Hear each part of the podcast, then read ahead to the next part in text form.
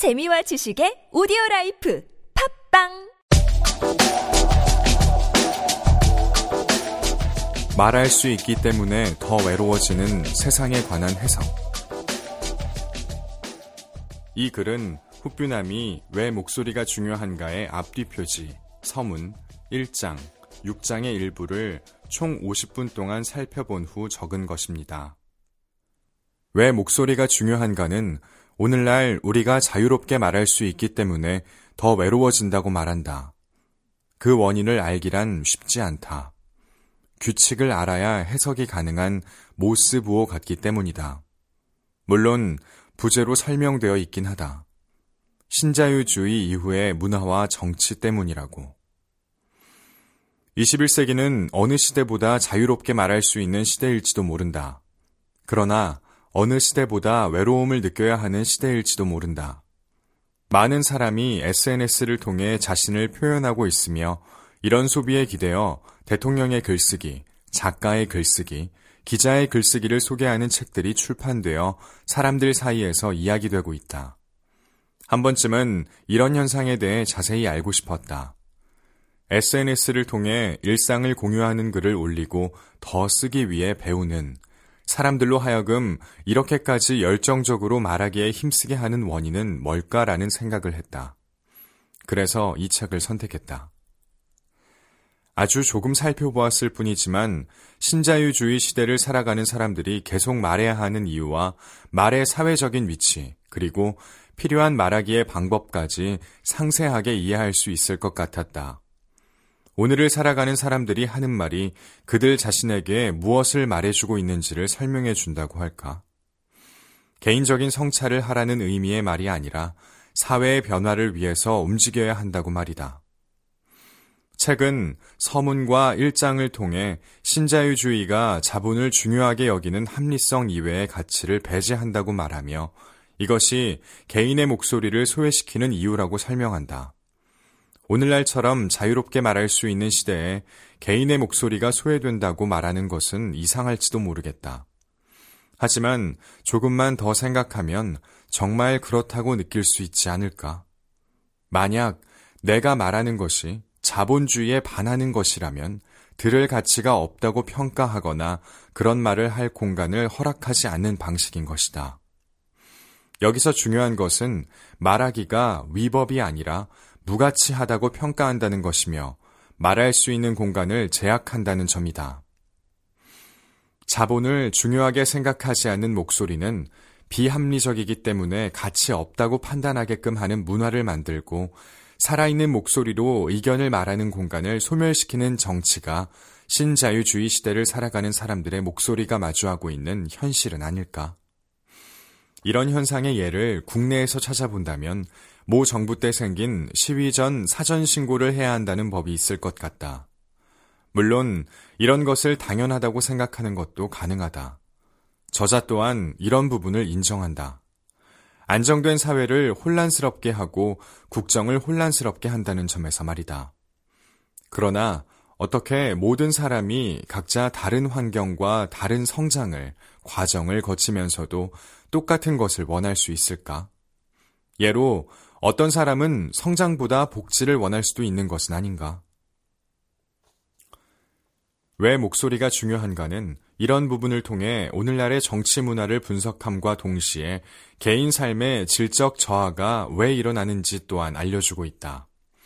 사회가 내세우는 가치에 대한 자발적 혹은 무의식적 복종이 개인에게서 삶의 의미를 빼앗아 간다는 것이다. 저자는 개인과 공동체가 자신들의 목소리를 내지 못하고 사회가 내세우는 가치에 따라 살아야 하는 현실을 나치 시대의 강제 수용소의 삶과 비유하기도 하며 한나 아렌트의 말을 빌려 성취한 삶의 끝이라는 의미를 죽음으로부터 앗아갔다고 말하기도 한다. 결국 사회의 가치에 따르기만 하는 삶은 아무런 성취감도 없는 무의미한 죽음을 우리에게 줄 뿐이라는 것이다. 이건 극단적인 비유지만 사실이라고 볼 수도 있지 않을까? 저자는 리처드 세넥과 같은 저명한 사회학자가 취재한 노동자 인터뷰 자료를 인용함으로써 최근 많은 사람들이 아이들에게 전달해줄 자신의 삶이 없다고 말하는 것을 지적한다.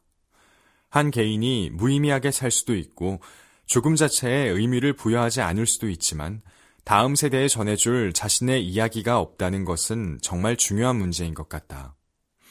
신자유주의 시대에 태어나 시대에 뒤처지지 않기 위해 공부하고 경쟁하다 결국엔 소모되었다는 불행한 이야기를 아이들에게 사실대로 이야기하긴 어려울 것이라고 생각한다.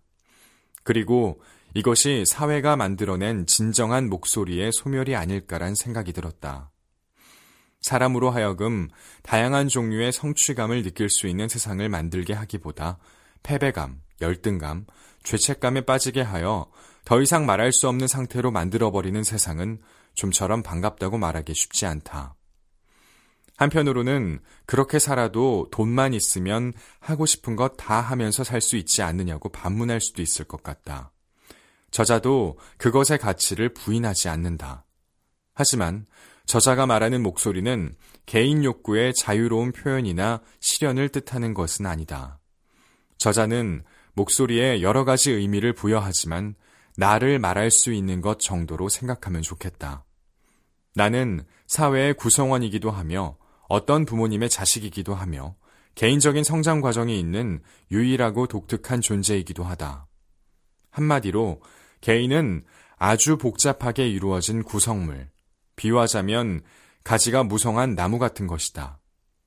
그런데 만약 사회가 당신의 유일한 기억과 소망인 가지들이 필요 없다고 잘라낸 후 심지어 다른 구성원과 단절시켜 버린다면 그 기분은 어떠하겠는가?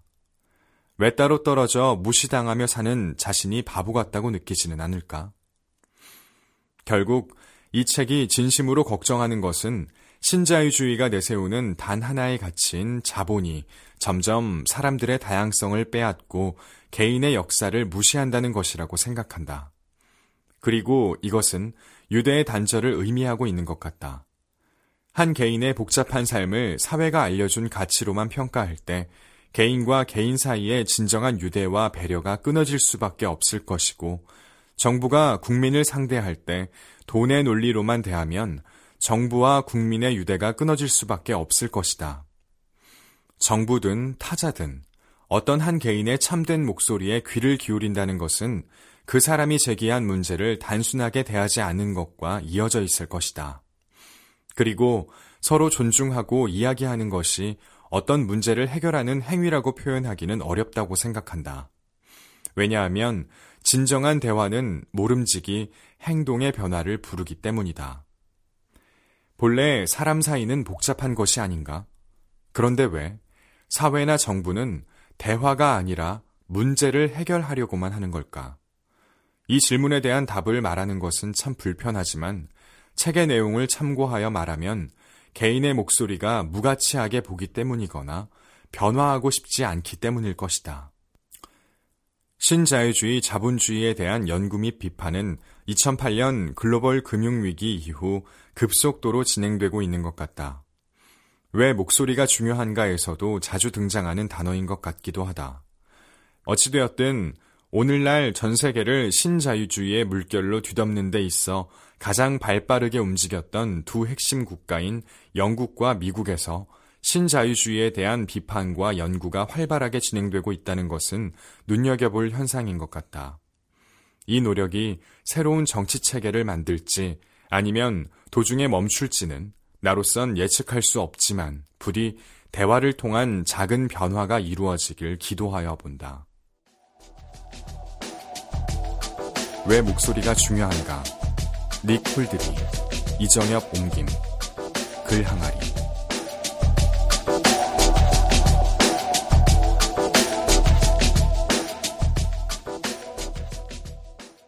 훗뷰는 책을 다 읽고 쓰는 것이 아니라 30분이나 1시간 동안 책을 훑어보고 쓰는 리뷰입니다.